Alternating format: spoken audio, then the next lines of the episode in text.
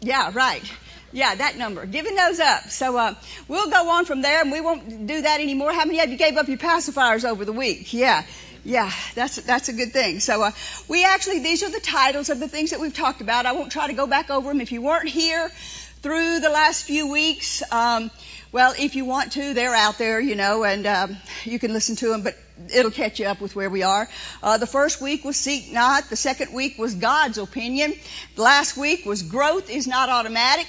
And this week we're going to talk about my ministry, my calling. And uh, so that's kind of taking you from just being, we talk about from being saved all the way up to your calling. You know, growing up spiritually a little bit. So let's start out today with um, uh, Matthew 25, 31. And before we get into that, don't even put it up yet. I want to talk to you about this part of it for just a minute. There's a major difference in being fulfilled in your flesh and being fulfilled in your spirit. We, a lot of people will go through their whole life never having an experience of being fulfilled spiritually. They, they don't even know what that feels like. It's, it's a totally different thing than being fulfilled fleshly. Let me ask you this question. Have you ever really, really, really been trying to lose weight and saw a piece of cake or a meal or something that you really, really wanted and you just gave into your flesh and you ate it? How many of you have ever done that? Did it taste as good as you thought it would after you ate it? Did you regret it later? That's how that flesh is. It's kind of fickle, isn't it? You know, you're all, you wish after you ate it, man, I wished I wouldn't eat that. You know, it just wasn't worth it to me. The spiritual things are never that way. You can do the smallest things spiritually for somebody, and the gratification to your spirit stays with you forever. That memory is just imprinted into your spirit forever. You'll think back on it.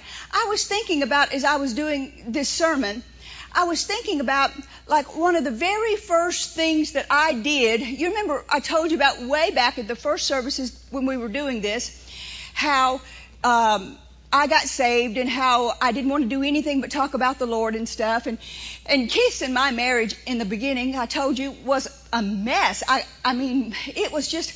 It's a miracle. Uh, you want to see a miracle? You look at Keith and I today. It's a miracle. We are walking miracles that we're together. And so, but during that time when we were horribly a mess, because he was going one direction and I was going another, I thought, I want things to change. And it's like I was telling you at the end of last week about the doctor that thought he had to have all the degrees. You remember that? Before he could start doing anything? Well, I kind of thought that about ministry. I thought you can't help somebody else until you know everything about the Bible. But it's not that way. I started way back then when Keith and I were having so much trouble in our marriage I started studying scriptures on marriage about what a good wife would be. And I remember she could be watching, I don't know. They could be watching, I don't know. I remember one day us getting out scriptures and stuff, and a friend of mine, we went to work together at her mama's plant. It was the worst job I ever had in my life we worked a week. We were forming gloves on these hot 2,000 degree hands, you know. We'd burn our hands and everything like that. We thought we was going to be cool, her and I. But she got married and um, her and her husband were having a few issues. We were all young country folk, got married two days out of high school, all of us, you know, and and uh, her and her husband were having trouble. And um, I felt like I needed to talk to her. And I got all my marriage scriptures together, and I wasn't any in any better shape than they were. But I sat down and I started talking to her about her marriage. And as I started talking to her about her marriage, I started being ministered to about my marriage. Yep. Yep. I started getting answers about my marriage. Now, my marriage may have been, I don't know, it could have been in worse shape than hers. But as I began to minister to her about her marriage, I began to get revelation and help about our marriage. And it wasn't long till somebody else came along and said, You know, you helped her. Would you talk to me? And you helped, and it just began to grow. And the next thing I know, Keith and I are off somewhere talking to people about marriages, and ours is in a mess.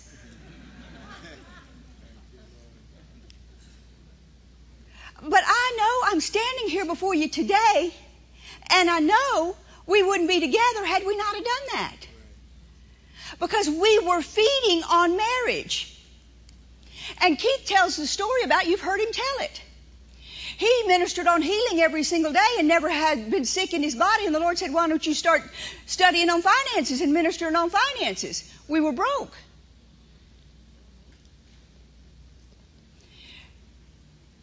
Now let me read you these verses here. Matthew 25, King James. When the Son of Man shall come, verse 31, Matthew 25, 31, yeah. Uh, when the Son, what color is that in your Bible? What does that mean? Jesus, the Master, is talking, right? So does that mean anything extra to you when Jesus himself is talking to you? I mean, is he talking to you specifically? Absolutely. So take this just like he's talking to you, okay?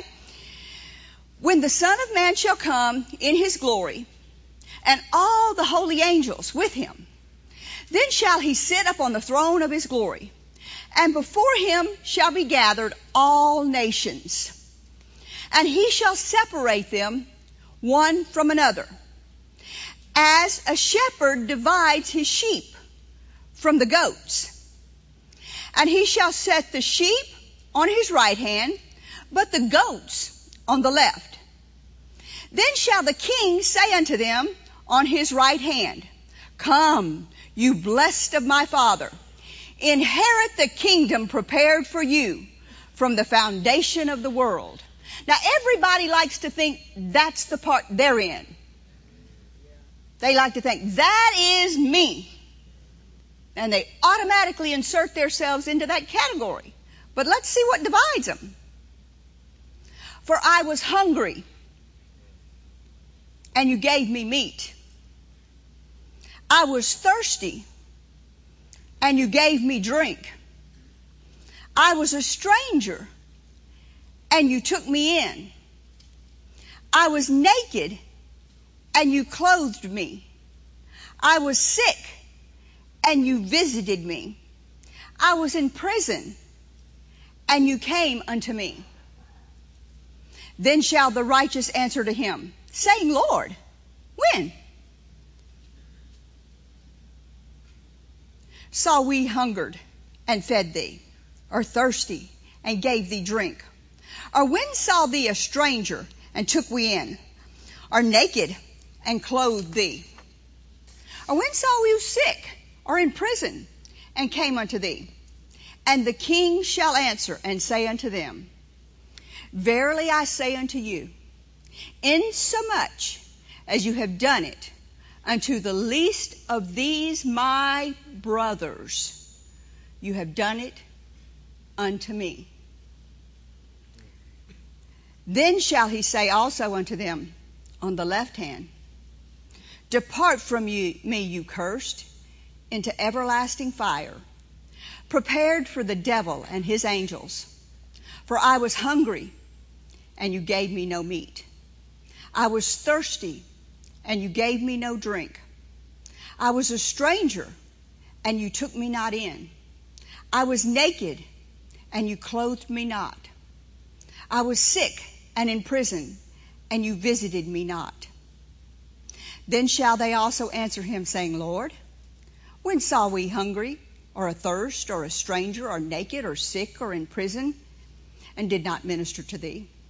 Then shall he answer them, saying, Verily, I say unto you, insomuch as you did not do it, did not to one of the least of these, you did it not to me. And these shall go away into everlasting punishment, but the righteous into everlasting life. It's quite sobering scriptures, isn't it? I think we as a society, I'll put quotations around it, and I'll put it in capital letters, and I'll bold it, have gotten a little too busy for our own good.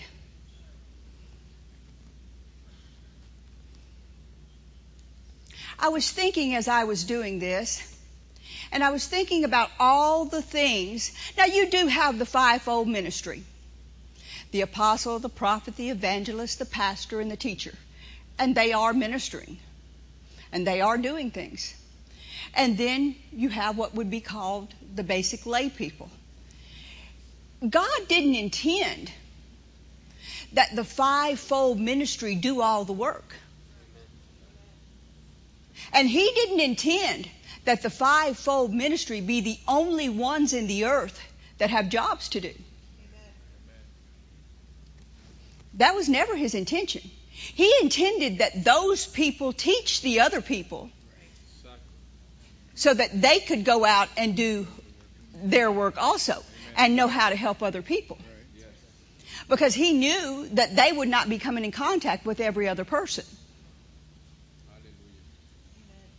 And it's kind of like what I've been talking to you about for the last four or five weeks. We must grow up in order to be able to accomplish what God has called us to do. It's real easy just to stay in our homes and do what we want to do. But this verse, God's opinion, is not going to go away. It's not going to go away. It's not going to change just because you have another opinion. I have an opinion that if I just go to church on Sunday, I'm going to be all right. So what? That's a great opinion. It's a grand opinion. But what's God's opinion? Did I write that? I don't think I did. Now let me ask you in here, I'm just going to ask a few questions and let's see how many. How many of you in here know someone? Let's see. Let's back up here. Let's back up here. Um, how many of you in here know someone that's either on the street or hungry or don't have enough food to eat? Raise your hand, please. Okay, keep your hands up. Keep your hands up. Okay, how many of you in here, um, let's see, let's go to the next one, uh, don't have enough clothes to wear? Raise your hand. Think, think you know somebody that doesn't have enough clothes to wear? How many of you, keep your hands up, how many of you in here know people that are sick? Raise your hand. Keep your hands up. Don't put them down. Don't put them down. Branson, put Branson on the screen. How many of you in here know somebody in prison? Raise your hand. Raise the other hand if you got two of them. Okay? Now keep the hands up. Camera, just go ahead. Now, you see all these hands. And, and i don't want to put anybody on the spot. But how many of you last week dealt with any of those situations? Keep your hand up. That you went and prayed for somebody in prison, you gave somebody food and clothes, or you visited somebody in prison. Keep your hand up. Now be honest, God's watching. Maybe 1%. Do you see what I'm saying? Now, I was thinking about the elderly. I was thinking about that. How many, Edward was talking, and we were talking about the veterans recently. You know, we could live next to veterans that have come back and stuff. And, you know, we have a light inside of us, just like what I was standing up there saying. People have been hurt. But we're waiting until we get our lives perfect or in great shape to help anybody. We're waiting until we have all the money that we need to help anybody or talk to them about prosperity. We're waiting until Keith tells the story about this couple that invited him over to their house to eat at Rhema. And uh, they he normally he didn't do it, but he was going to do it this time. For some reason or another, he decided he was going to do it. So we were going to go over there and eat. But every other day, it was like going to be the weekend, and he saw him several times that week. But every day he'd come and they'd say, "You still coming?" or something, and and he'd say, "Yeah." And but then they changed it about midweek, and they say, "Brother Keith, you can't come to our house." And he kind of looked at him and said, "Why?" He said, "We're going to have to take you out." said, every day my wife has added something else she needs to buy or she needs to change or she needs to do. It's going to cost me a fortune to have you over to our house. well, that's the way it is today. You know, people are ashamed of what they have and they're ashamed of what they can do. It's just like I was ashamed of where my marriage was. I was embarrassed about where we were financially. I was embarrassed about the things that we had and the things that we could do. And that's where the devil wants to keep you. And if he can keep you there embarrassed about where you are, you're never going to grow. If you're unwilling to help anybody else, that's his ploy. If you're unwilling to go to your neighbor and say, you know what, I'll, in olden days, they could care less. They knew everybody didn't have anything. But if, if you're unwilling to go to your neighbor and say, I only have one cup of sugar, but I'll half it with you. Right. Yep. Or I don't know all the scriptures on marriage, but you know what? Let's sit down here. I got a mess too. Let's figure it out. Or I don't know all the answers on healing. I've got this thing in my body too. Let's sit down here and maybe we can study these these tapes and we'll we'll study them together and we'll try to figure out an answer on it. But what has happened is people have gotten so show and tell. They, they got to prove to the other person that they have more faith than them or they have more stuff than them. And it's just a ploy of the devil to keep them low. Because if I'd have been too embarrassed to go and talk to her and say, you know what, you know us, I, I started to call her name. It doesn't matter. She knows it. Robin, we, you know us. We're about to get a divorce. Let's figure this out. Let's study these scriptures. Let's figure out what's going on. We wouldn't be standing here today. And maybe you need to go to your neighbor. Maybe you need to go to the elderly person that's living next to you. Maybe you need to go to the person that's around you. Maybe you need to know. I mean, I'll just spell it out. We got a, a young man uh, that's in prison that's real close to us. Well, two of them. And he went in prison, and even our staff is not even mailing him. They're too stinking busy. Too busy to check on him. They saw him every day for 10 years. But they're too busy. Too busy to follow up and figure out how to check on him. Now, what if that was you in prison?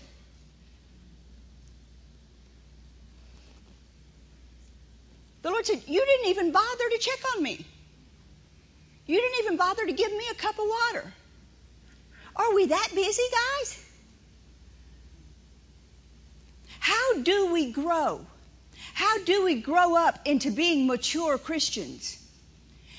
We get more me time.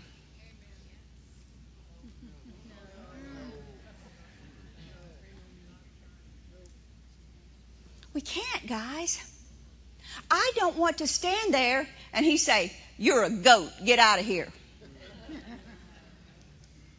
we just had a situation the other day. And I, and I called this couple and I said, Guys, I'm not okay with this. Somebody's going to have to put some time into this, and it ain't going to be fun, and you got to give up your time, and, and you're going to have to put yourself in the middle of a situation that's not funny, And they said, We don't care. We'll go do it. We'll go do it. We care. Those are rare. Those are rare people. But I should be able to call on Alfredo. I should be able to call on Gypsy. I should be able to call on the Janusos. I should be able to call on any person in this church and be able to say, I should know you by name because you've been ready to do anything. I should be able to say, we should have the biggest prison, ministry in the world because we have people coming to us and saying, you know, we, we, got, we got relatives in prison. Can we start a prison ministry? Alfredo's sitting right here. I'm going to tell off on him.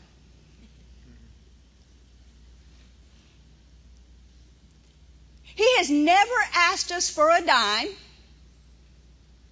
But yet and still, he goes out on the street and evangelizes.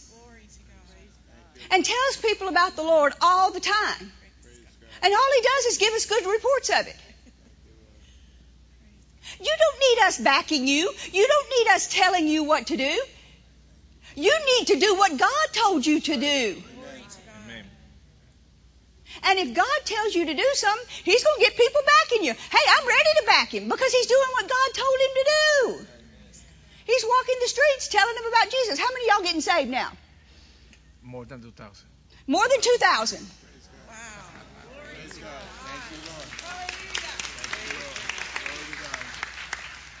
Now, we didn't tell him. He didn't come to us and say, Would you give us a team to go out to Bradenton and start evangelizing the streets so that we can get people saved? No. He got up off his tush and started going out there and, and getting people saved. That's right. We all have a call, guys. We all have something that we're supposed to do. Now you can bury it deep down inside you. There's people in here that's supposed to be ministering to the elderly. There's people in here that's supposed to be ministering to people in prison. There's people in here supposed to be ministering to veterans. There's people in here that's supposed to be starting puppet teams. There's people in here that's supposed to be doing things with their neighbors. They're supposed to be starting groups that just bring people to church. You don't need us. You don't need to say, I need your van. Fill up your car first. Believe God for a van. Have a popsicle party at your house on Saturday. Invite every kid in the neighborhood. When I see you're doing something, I'll provide you with a van. But guys, it's, it's not okay for us to just sit on our hands and expect God to do something for us. When we get to heaven, you are going to answer for what He called you to do, whether you come to me and say, do this for us or not. We all have a call on our life. We all have a ministry that God has called us to fulfill. Your flesh is not going to make you happy. The greatest day of my life was the day that she came to me and she said, We're going to make it. You could tell it by the smile on her face. They were going to make it. They were going to make it. I had ministered something spiritual to her. I still remember it today. That was 40 something years ago. I don't remember everything I did with my flesh that made my flesh happy. But I remember every spiritual thing. I remember things where I laid hands on people and they got healed. I remember ministering the word to people and people getting saved. I remember when people got set free. I remember when you lay hands on people and the glow that comes over their faces. That's not just for ministers. It didn't say ministers will lay hands on the sick and they'll recover. It said believers will. It's time for us to grow up as a body of people that are not afraid to knock on their neighbor's door and hand them a pie. We do the silliest things. Let me tell you about some of the silly things we do. We take our neighbors' Easter baskets. You say, Easter baskets? Don't they think that that's kind of not spiritual? Absolutely. Absolutely.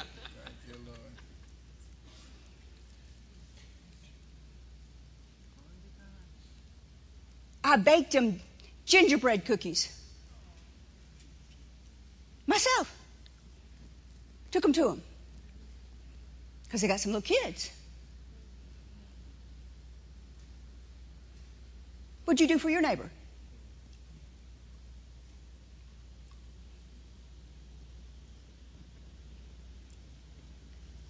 Yeah, I'm busy. We're only going to win the world with our love. And maybe they didn't come to church, but I planted a seed. We all have a call on our lives. We all have something that we're supposed to do. You can't act like this all the time that you're more spiritual than people and then want to have what you have. You got to get down in the dirt with them. You got to get down there and let them see your heart. You got to get down there and let them see that you've been through that. You got to get down there and let them see maybe somebody's kids are a mess. Maybe you've had that problem with your kid. You say, you know what? You think your kid's a mess. You ought to hear what my kid did. But you know what? God gave us the wisdom to get through that situation. He gave us the answers. Everything we needed to get through that, He gave it to us. There's seniors around here that can't even get out around their get out of their houses. Do you even know who's in your neighborhood? We have a job to do, guys. Let me read you another verse. 2 Corinthians 5:17. This is uh, King James, I think.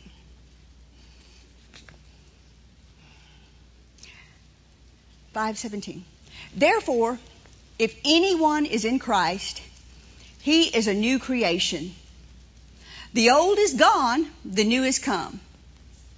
All this is from God, who reconciled himself, who reconciled us to himself through Christ and gave Who's that next word?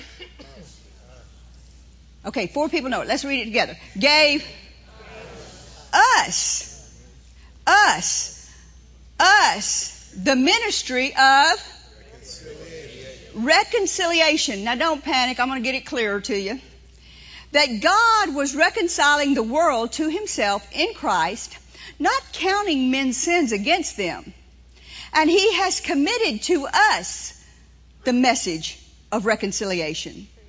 We are therefore Christ ambassadors, as though God were making his appeal through us. We implore you on Christ's behalf, be reconciled to God. God made him who had no sin to be sin for us, so that in him we might become the righteousness of God. Now that's a little bit big wordy for some people, like blondes like me. So I like to break it down a little bit. Let's read the Amplified. Therefore, 17, 2 Corinthians 5:17. If any person is engrafted. Now let me explain to you what engrafted means. The staff bought us some fruit trees. Now they brought us this one fruit tree the stem of it, I don't know what it originated as.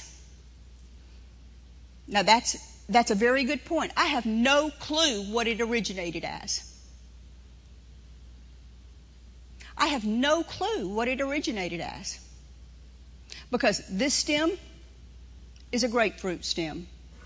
This stem is an orange stem. This stem is a lemon stem. This stem is a tangerine stem. I have no clue what the trunk of it was. Because these things were engrafted into it. That's the way we are in the Lord. We are engrafted into the Lord, and it makes no difference what the trunk, the trunk is the Lord. It made no difference. Amen. You could be a lemon branch. You could have been real sour. but no longer. You're engrafted into the Lord. Therefore, if any person is engrafted into Christ, he is a new creation, a new creature altogether. The old previous moral, moral and spiritual condition has passed away. Behold, the fresh and the new has come. But all things are from God, who through Jesus Christ reconciled us to himself. Here's your word. Received us into favor and brought us into harmony with himself. And gave us, say gave me. Gave me. Say gave me. Gave me. Now the rest of you say it with us. Gave me. Gave me. And all of us say it. Gave me. Gave me. And the ones that didn't say it, say it. Gave me. I can still see half the crowd not saying it. Say, gave me. Gave me. We're going to say it till everybody says it. Gave me. Gave me. And say it. Gave me. Gave me. And say it. Say, gave me. Gave me. And still people not saying it. Gave me. Gave me. And you can still be rebellious, but he still gave it to you. Gave me. Gave me. Whether you admit it or not, I got a, a news flash, newspapers. That's good. When you stand up before the Lord, He's going to look at you and He's going to say, I gave you. That's right. Newsflash. When you stand before the Lord, you can be rebellious down here all you want to be. But when you stand before the Lord, He's going to say, guess what? I gave you. I gave you. I gave you. Yeah. So let's try it again. All right? Gave me Gave me the ministry the ministry of reconciliation. of reconciliation. And that means that by the word and deed, we might aim to bring others in harmony with Him. Thank you, Lord. Thank you, Jesus. It's our job to bring others in harmony with Him. It was God, personally pre- present in Christ, reconciling and restoring the world to favor with Him, not counting up or holding against men. Bop, bop, bop. Their trespasses, but canceling them and committing unto us the message of restoration, of restoration of favor. Verse 20, we are Christ's ambassadors, making his appeal, as it were through us. We are Christ's personal represent- representatives. I beg you, for his sake, to lay hold of the divine favor now offered you and be reconciled to God.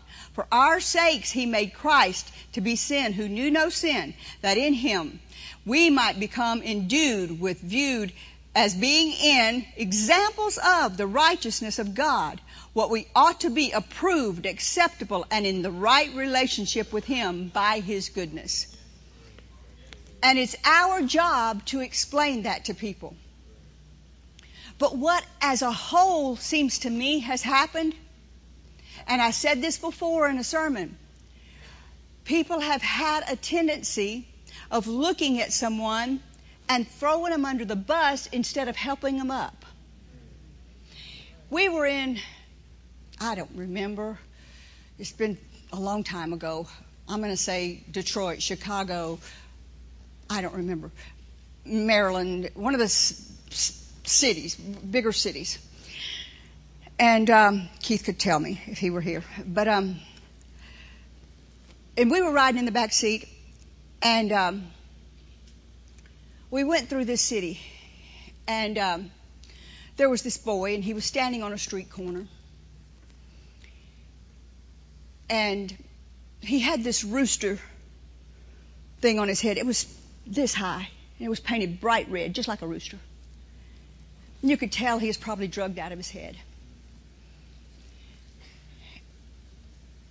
And the mother in the front seat, she's, you could tell the tone of her voice. She said, That's my, some mother's baby. And the compassion in her heart just went out to that child. Now, most people look out that window and they just see some druggie on the street.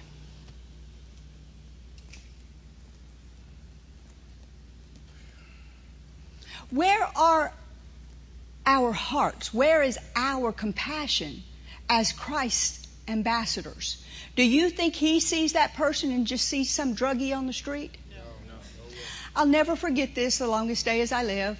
He knows who I'm talking about. He's probably watching. There was a young man a few years ago that came to our fall social.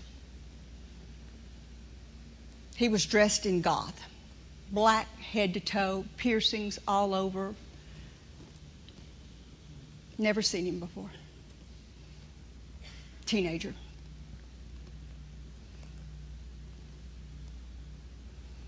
And I was there, and I called him over. And I said, Come here. He said, Me? I said, Yeah, you. I said, Give me a big hug. And I hugged him. You could see it. Tear in his eye. I didn't know anything about him, didn't know who he was. And I'm not talking about me, I'm talking about the compassion of the Lord Amen. for others. Yes. Later, I found out his mom went to our church. He's now saved and in the ministry, working for Jeremy and Sarah Pearsons. He said, Nobody loved me. I was an outcast. And he said, You looked at me and you were not afraid to hug me. He said, I was scary.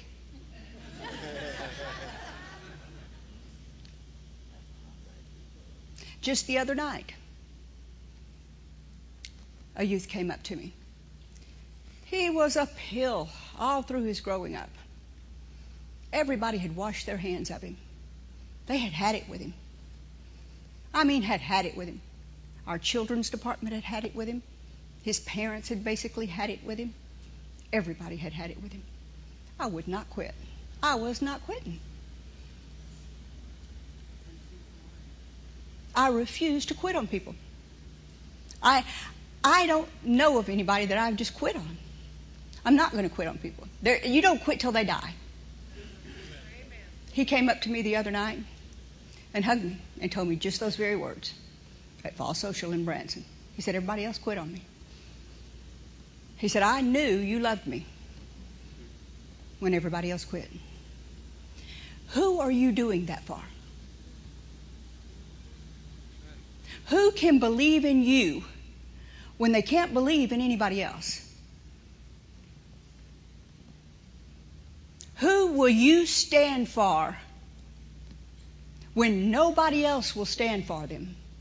Who will you put your life on a limb for? Like Jesus put his life on a limb for you. Who are you willing to go out of the way for in the middle of the night and get out of jail? Who are you willing to bring to your house when they might steal everything you got? Now you have to be led. But if the Lord tells you to do it, He'll protect you. Amen. We've brought people home to our homes. We've let people live with us. We've had people move in with us all through the all through our married life. People threw them under the bus. Nobody had any care for them. Sometimes in your life, you have to be willing to open your heart for the Lord. My Bible says, give, and it'll be given unto you. If you're unwilling to give your life for the Lord, there's people out there that are just hungry for any one person to know they exist to know that they're alive. Now, maybe you can't minister to a family member. And I've said this before.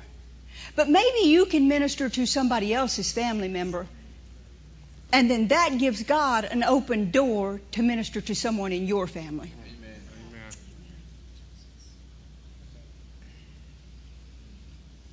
There's a world full of hurting people out there, and maybe you're one of them. But you have to take the blinders off your eyes and begin to minister where God tells you to minister. Maybe it just starts by loving on somebody, being their secret pal at work, seeing their face smile. I just wonder who that is. They never even have to know. send them some flowers. I, I get, I get constantly. I send people birthday presents out of my own money. I bet I send, oh, if Amy was here, she could tell you. I bet I send, I don't know. I don't know how many birthday presents I send a year. I probably send something almost every other day. Because you know why? Nobody does it anymore. Nobody sends birthday cards anymore. Nobody sends birthday presents anymore. Nobody sends wedding gifts anymore. Nobody sends wedding flowers anymore. Nobody does these things anymore. Why? There's that word again. Too busy. But let me tell you something. When it comes to my birthday, my living room smelled like a funeral home.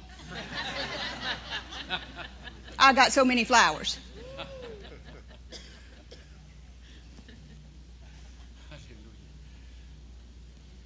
When it comes to Christmas, I got so many, I get so many Christmas cards with money just piled in them. Non-stop, I get it. And I don't do it because I'm looking for something. I do it because I know. I hear it all the time. I mean, I constantly, if I hear it's somebody's anniversary, I hand them 100, go eat on me. They're like, what? We've got to begin to think about somebody else other than ourselves. When did you feed me? When did you clothe me? When did you come to visit me? When did you take time out of our busy lives to do something for somebody else? That's when our lives are going to begin to change. We can't be babies our whole life and just think about, think about me, feed me. I'm hungry. Well, what does an adult do if a child, if their child is hungry? A good parent will give it to their child and they'll go hungry. Well, it's time we grow up a little bit and quit thinking about our bellies and start thinking about babies' bellies that are in the church or our neighbors' bellies. We're stronger than that, guys. That's how you get stronger, is by exercising. I don't think I could lift five pounds. But anyway.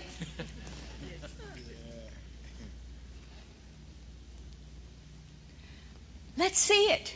Let's see people doing what he's doing. Let's get people that are interested in doing things for the Lord. You get something on your heart, I'm supposed to start a neighborhood thing. I'm supposed to start a children's thing. I'm supposed to go start visiting prisons. I'm, I mean, we had a prison team. They just decided they got too busy or they didn't want to do it anymore. It just dropped. We had a veterans group. They just decided, you know what, I got other things going. I don't want to do it anymore. It's okay with me. It's just fine with me. Because when I stand before the Lord and He says, Phyllis, did you do what I told you to do? I'm going to say, I'm sure I missed it somewhere, Lord. I'm sure I missed some stuff. But even when Keith was gone, I did. I got up there every Sunday and preached like you told me to. Even though I didn't want to, Lord. And then people had to listen to me whether they wanted to or not. I told Keith that this morning. He said, I'm sure they enjoyed it, Phil. I said, no, they had to listen whether they wanted to or not.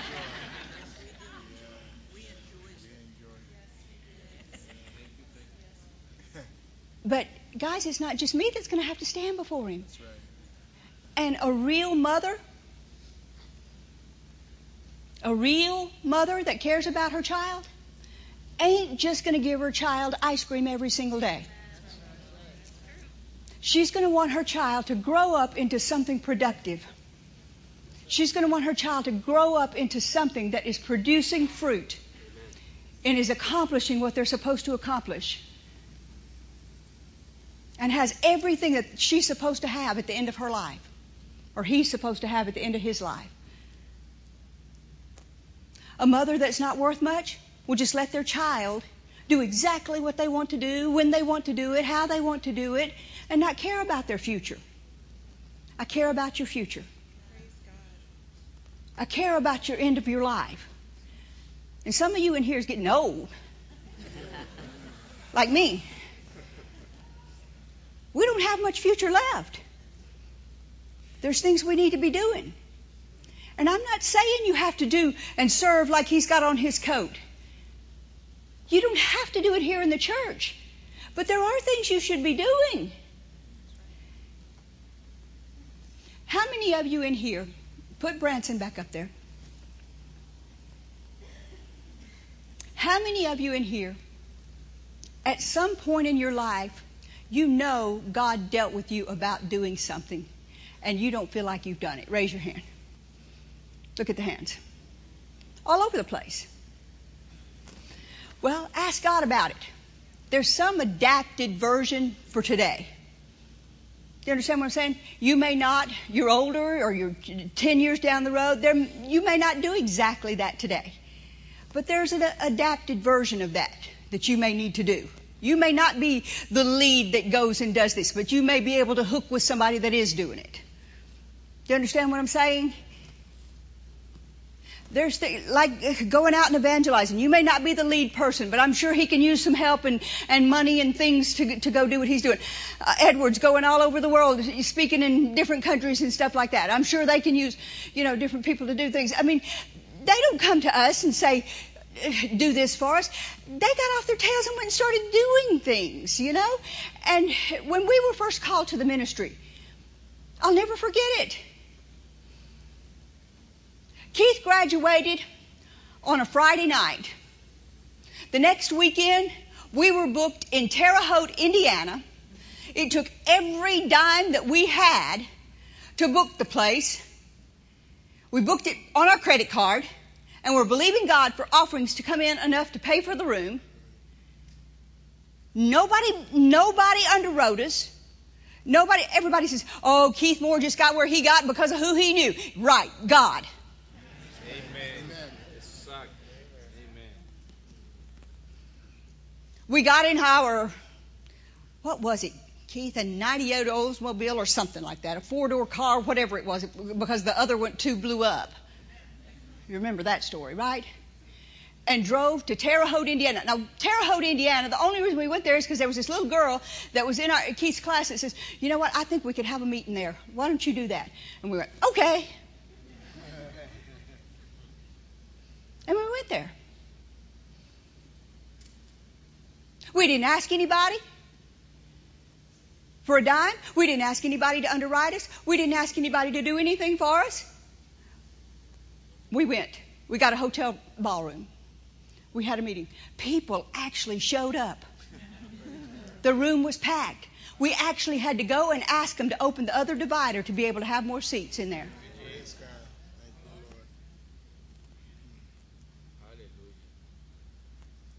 That's how we started.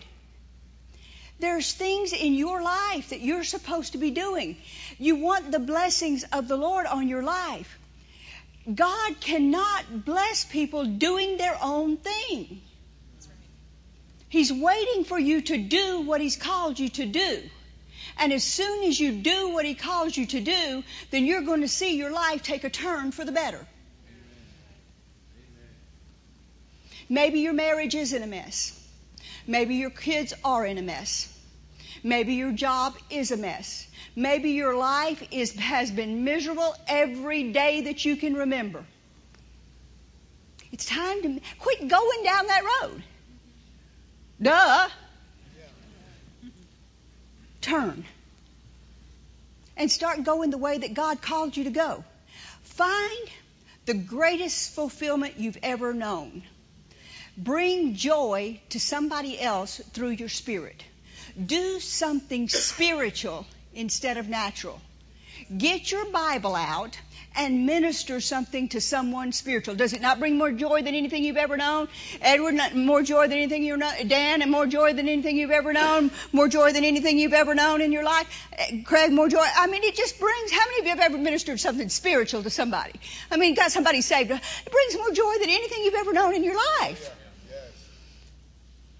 You can live on it. It just, you lay in the bed that night and you're just like, yeah. Hallelujah.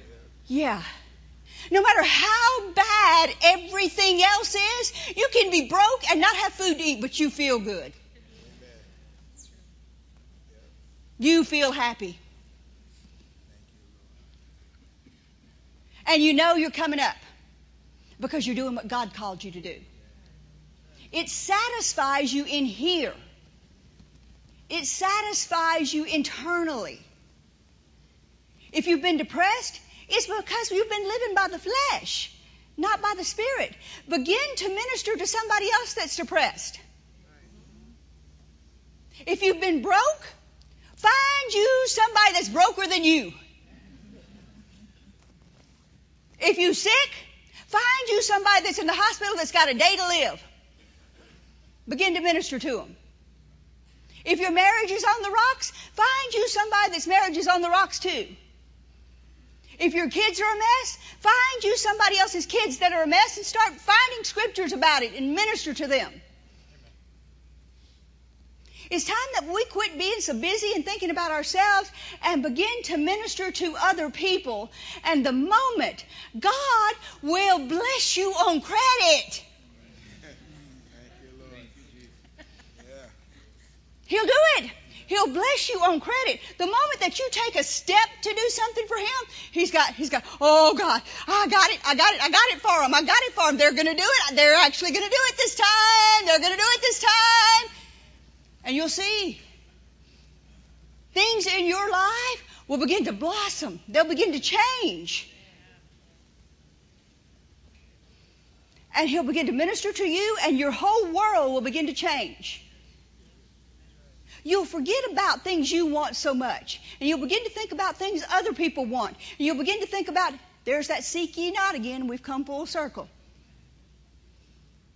You'll begin to think about things other people want. And as you do that, God will start adding you money, adding you things, adding things to your marriage, adding things to your life. He'll start blessing you. Your bills will be paid. That light bill that you just hadn't seemed to be able to pay. That car payment that you hadn't seemed to be able to take care of. That ex-wife that you've been a pill your whole life. Just smooth out. It'll just begin to smooth out. Everything will work out. But start. Everybody, get somebody in your head right now. Prison, elderly, marriage, somebody lost their job, somebody's having problems with their kids, somebody needs some more money, somebody's not saved. You want to get a family member saved. Get somebody on your mind right now. You're going to minister to them. You're going to do it because you're not rebellious in here. No. That's the world. Get it on your mind. See yourself. Close your eyes. Close your eyes. See yourself doing it. See yourself doing it. Gathering your scriptures. Think of you some verses. See yourself. See yourself doing it. You're not a minister. You don't have to be. This is how you do it. You tell them your testimony. Don't have to give 26 verses. Tell him your testimony. How he brought you out. How he spared you. How you're still married today. How you still have your kids. How you still are getting through, even though you lost your job. How He's brought you through over and over and over again. He's never let you down. Start there. Y'all got it? How many of you are actually going to do it? And now God's look, look, look through that roof. Look up. He's watching. Be ready to do it. God will send somebody across your path. He'll get that right person there. I believe we're coming up, up, up, up, up. We're not going to be babies anymore. We're going to do what God's called us to do so that when we stand before Him, we're going to be a light in a dark world. When people need answers, they're going to know they can come to you. They're going to know you may not have all the answers. It said, weep with those that weep. They're going to know they can come to you and you can say, you know what? I don't have all the answers, but I know somebody that does. That's the greatest thing the youth used to love about me. I'd say, you know what, guys? I don't have the answer to that. I'm not going to kid with you. I don't have the answer. But I know something that does. Let's look it up. Let's find it. Let's find it. You somebody comes to you and you don't have the answer. Don't be ashamed of that. There ain't nobody that knows everything in this book. Anybody that tells you they do, they lied. So if somebody comes and asks you a question, say, you know what, I don't know. I can Google it and we can look it up. And get to it. Help them find it. You're smarter than you think you are. You've been sitting in here for years. Yes. Amen. We can do this, guys. We can all come up together. Yes. I want to see all your pretty faces up there with me. We're going to have a big party. Right. Who knows? I might make gingerbread cookies for all of y'all. little man or little girl. Yeah. It'll be fun. But we all have something we're supposed to do. We all have it, and we can do it. Can we not? Yes. Stand up with me. Stand up with me.